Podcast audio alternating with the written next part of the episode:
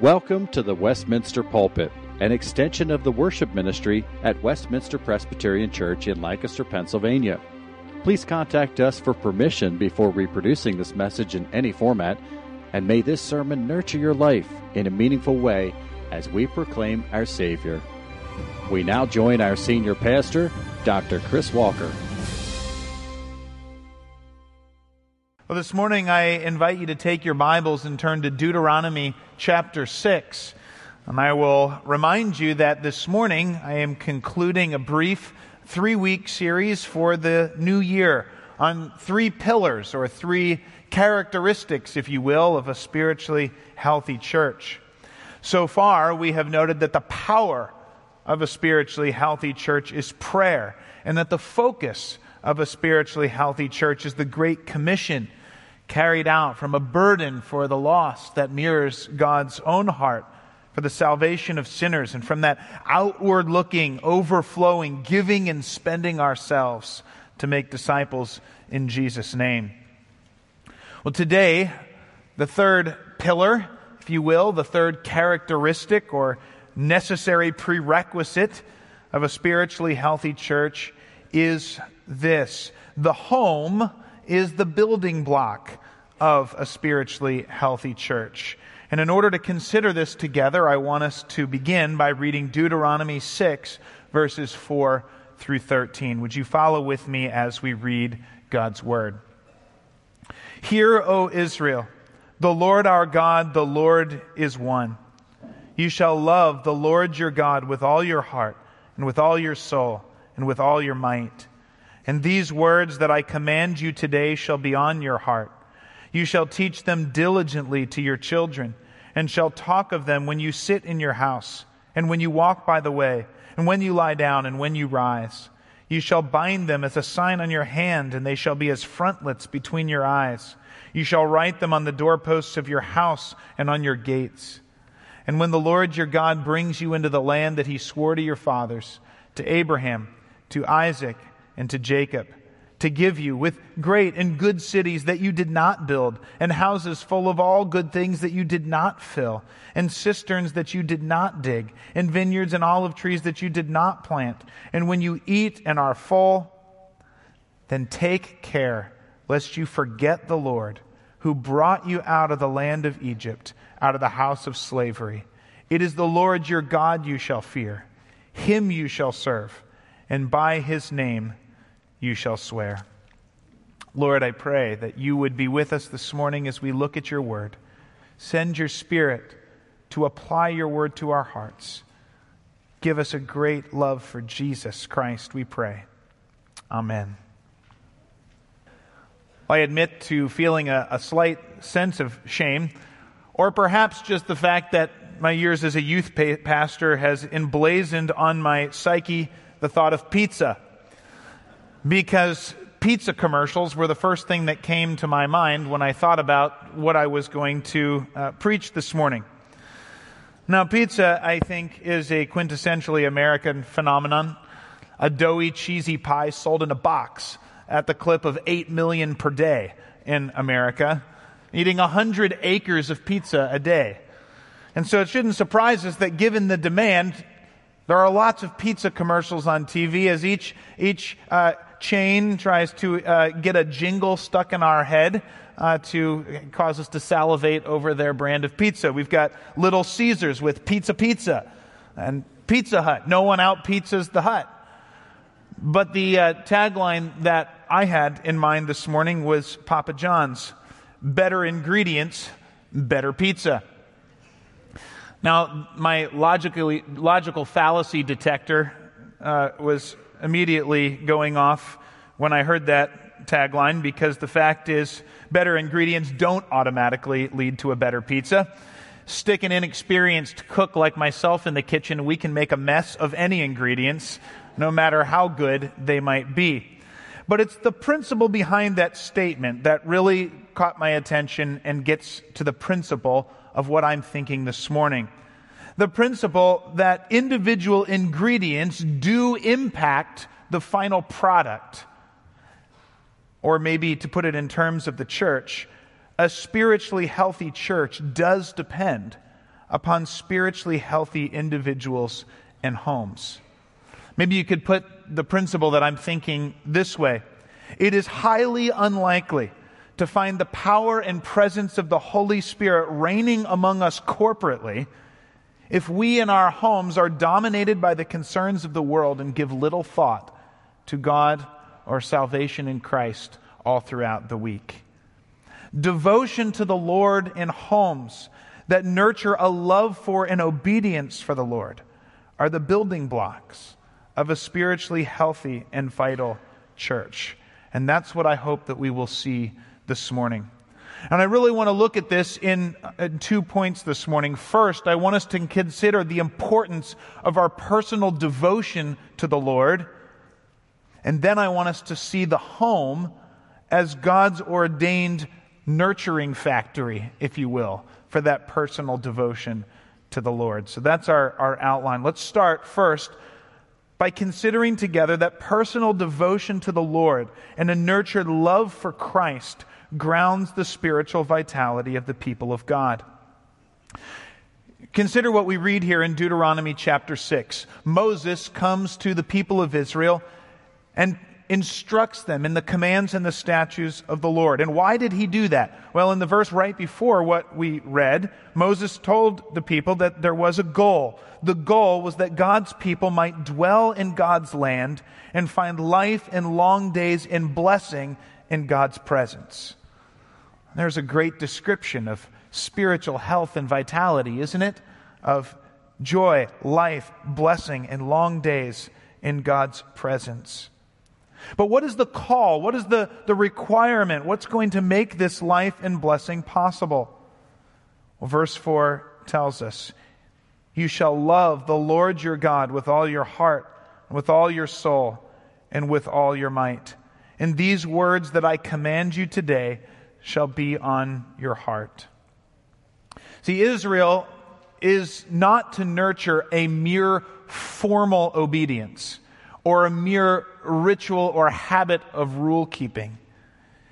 No, what Israel was to nurture was a constant devotion to the Lord, a whole person commitment to the Lord that loves the Lord with all our being, and out of that love for the Lord then meditates on and keeps His word and His commandments. That is the, the essence or the, the mark, if you will, of a person in a community belonging to the Lord. Love for the Lord with all your heart, with all your soul, and with all your might. It's the message that we find here in Deuteronomy six. And if you were to fast forward to the New Testament, what you would find is Jesus using the exact same logic. Because what does Jesus say is to describe and to define a follower of Christ and a member of the church? Well, think about John fourteen twenty-three, where Jesus says, "If anyone loves me, he will keep my word, and my Father will love him, and we will come to him and make our home with him." Now just pause for a second and just meditate on what Jesus just promised. Can you imagine a richer description of spiritual life and blessing than that?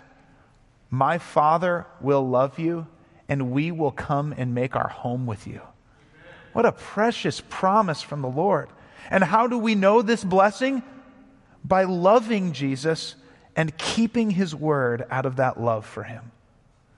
Or maybe you consider Jesus' words in the very next chapter, John fifteen, eight through eleven, where Jesus says, "By this my Father is glorified, that you bear much fruit, and so prove to be my disciples. As my Father has loved me, so I have loved you. Abide in my love. If you keep my commandments, you will abide in my love, just as I have kept my Father's commandments and abide in his love. And these things I have spoken to you, that my joy may be in you and that your joy may be full." Again, what a beautiful description of spiritual vitality. Joyful, fruit-bearing communion with God. And what is the root or the source of joyful, fruit-bearing communion with God? It is abiding in Christ's love and obeying His commandments. And so do you hear that both Old Testament and New Testament, Deuteronomy and John, are presenting the same basic logic that joyful, fruitful, spiritual life in communion with our God rests on loving God in Jesus Christ with all our heart and soul and strength and obeying His word out of that love for Him.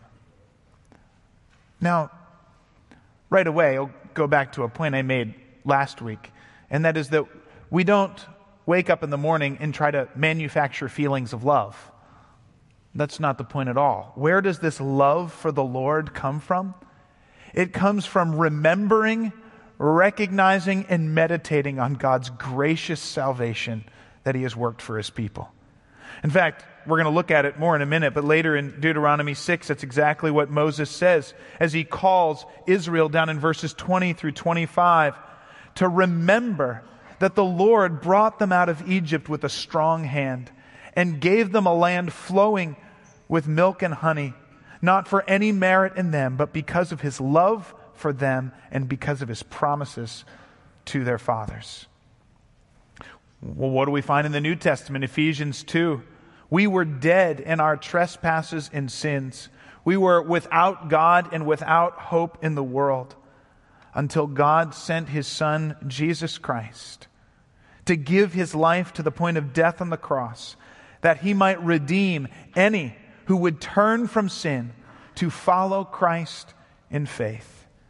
And it's when we consider God and what He has done for us in Jesus Christ, the salvation that He has wrought for us, when we consider Him, how can we not give ourselves to Him and respond in love and devotion to Him with all our heart and soul and might? Of course, we will never foster this Christ-centered, God-consumed joy, life, and obedience just by showing up for an hour at church, but spending the rest of our week having little thought of God or of His Word.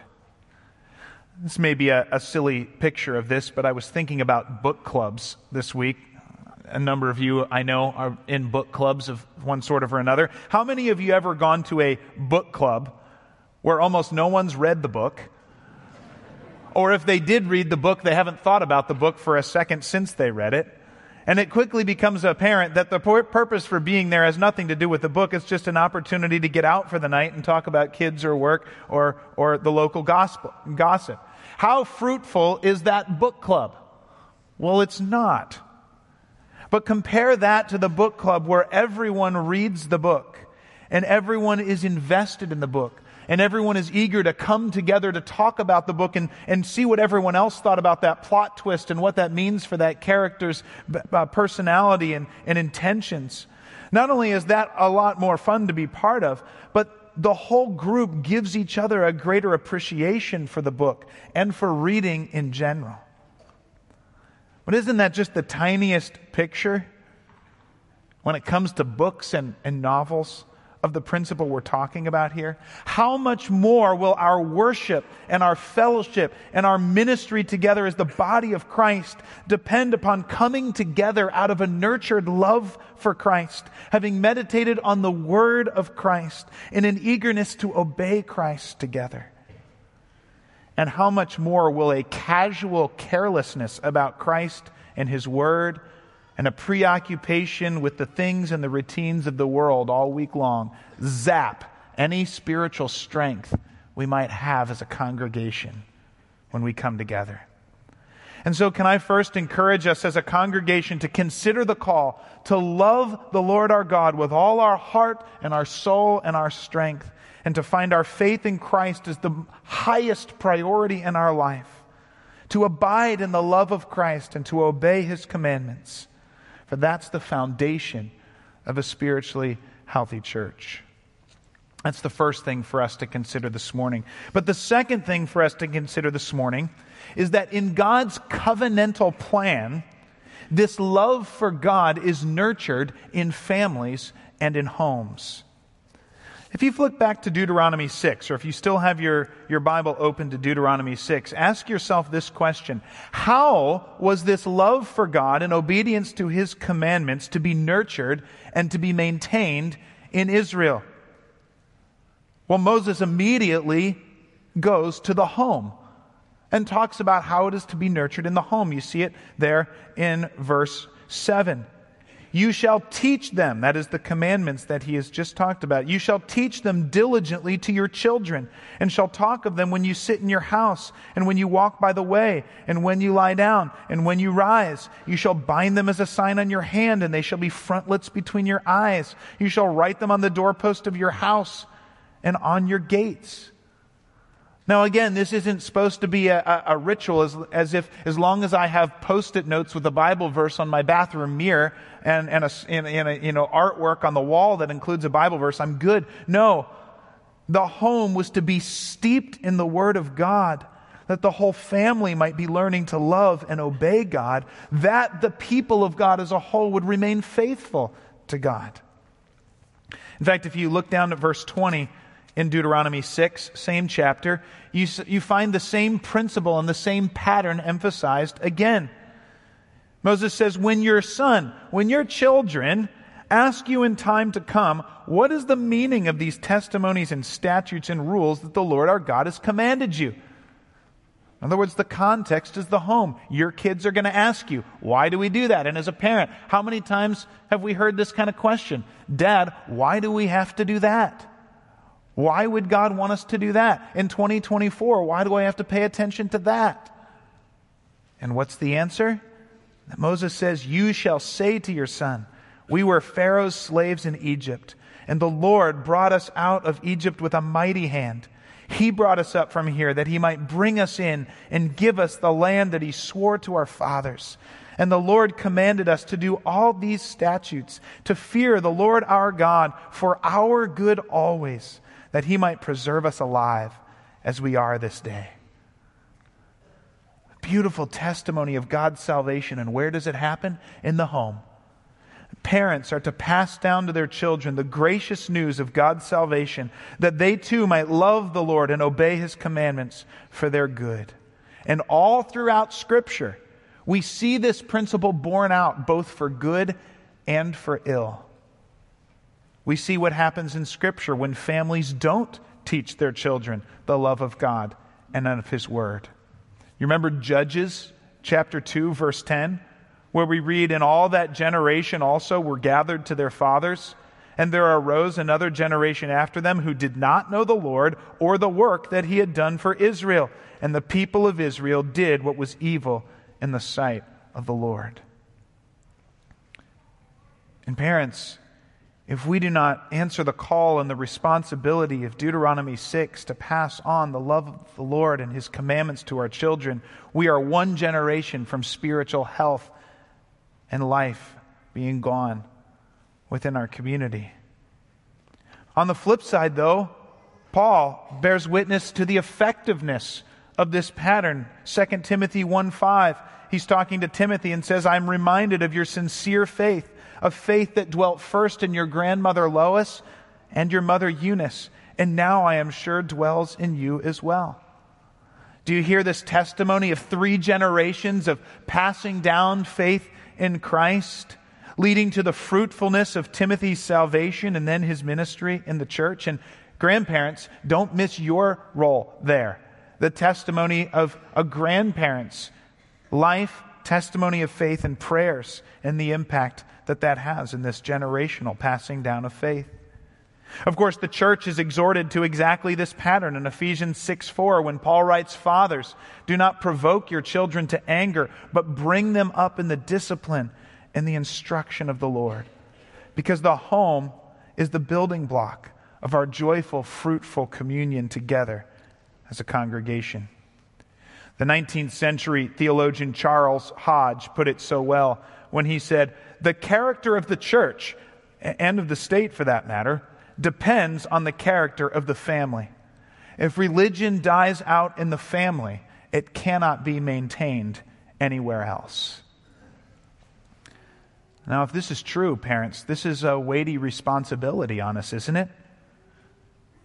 I don't care what your gifts might be, what your calling might be, what your job may be, what ministries you might be serving in. If this is true, parents, our first responsibility is to our children. Last week, missionaries in the Muslim world that we know were giving an update on their ministry and talking about fruit they have seen for the gospel in this Muslim country. But then they added, they said, in, in what the Lord has called us to do and in amongst the fruit that we have seen, we always strive to remember that our children are still our first ministry and responsibility. And if that's true for missionaries in the Muslim world, then it's certainly true for us, isn't it? Of course, we don't roll out of bed and just snap our fingers and this is done. This takes energy. This takes time. This takes commitment. This takes forethought. Because the open door to pass on wisdom and godliness and instruction to our children comes from engagement in their lives. But that's our calling, and the reward and the fruitfulness of it is so worth it. Now, this is an overwhelming task, I think we would have to say. Any one of us parents realizes after about two minutes how helpless we are to change our children's hearts, how little control we have. And yet, God still calls us to be instruments in our children's lives. And so the question I ask myself is, does Deuteronomy give me as a parent any advice? Does Deuteronomy six give us any advice on how to disciple our children faithfully in the Lord? And the answer is yes, and I want to draw your attention to three specific instructions that Deuteronomy six gives us. First, we are to make our homes like a steak in marinade. Scripture is to surround us. Scripture is to soak into us. Scripture is to cover us. Scripture is to apply to every part of us. Our homes are to be marinating in the Word of God. Now, of course, that doesn't mean that nothing can happen or be read apart from the Bible, but it means that we read Scripture, we talk about Scripture, we submit to Scripture, we apply Scripture to the situations that come up in our life together. It means, parents, you must be spending time in God's Word so that you have wisdom and spiritual riches to give your children. It means children should be hearing the Word and reading the Word and learning Scripture. It means that our families should be quick to default to Scripture as we make decisions. It means, if we're thinking about marinade, that our homes are thoroughly flavored by and directed by God's Word. That's the clear implication of Deuteronomy six. You talk of it when you sit and when you rise and when you go out and when you come in. It's all around us. Second instruction from Deuteronomy six, we are to focus on loving the Lord our God and abiding in the love of Jesus. Every parent, I think, knows how easily we slip into disciplining our children to control their behavior. Maybe we want their behavior to be better so we're not embarrassed. Maybe we want their behavior to be better uh, so that it's easier for us. But if that's what we've slipped into, we've missed the point of Deuteronomy six. Because God's Word here says, the love of God, heart, soul, strength, all that we are, amazed by God's all-sufficient, all-powerful, all-gracious salvation, an invitation to commune with Him and know His love. That's the focus. That's the call to God's people, to love Christ and to keep His commandments out of that love for Him, that we might know and experience the love of the of the Father and the Son coming to make their home with us. That's the goal. That's the focus. That's the direction of our parenting.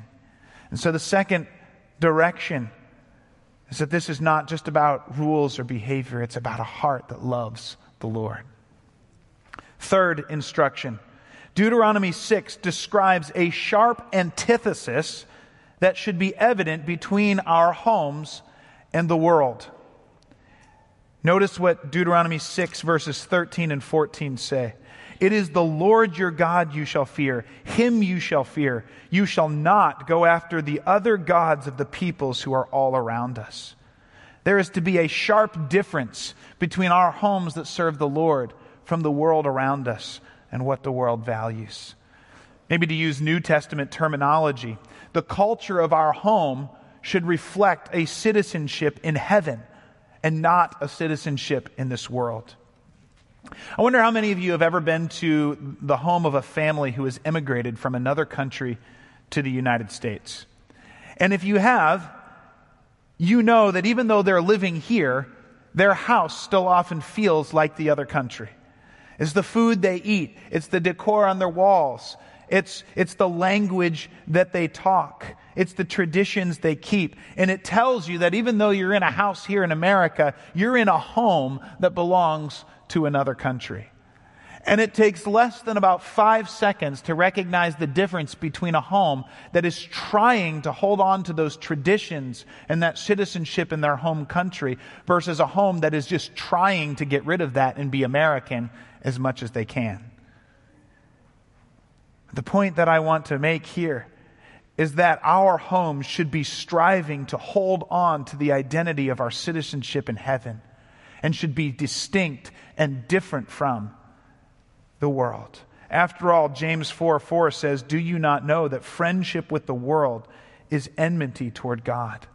So how can we love the Lord with all our heart and soul and strength and be loving the world at the same time? We can't. And I think what I'm arguing here is that we, our home should be such that any guest or resident who steps into our home should feel that they are stepping out of the world and into a heaven-shaped home that feels like a foreign land compared to the world around us. And if I could make a particular application to our homes now, in twenty twenty-four, what is the biggest risk to a heaven-shaped home? What is the biggest tunnel for the world to fill our home? It's screens and media. And students, you don't have to go out looking for wickedness. Media is not neutral.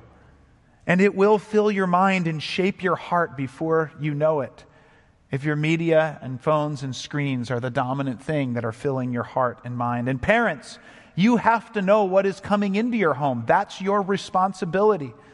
This is not about the freedom of a child to do whatever they want. It is your responsibility to know what ways the world is trying to get into your house.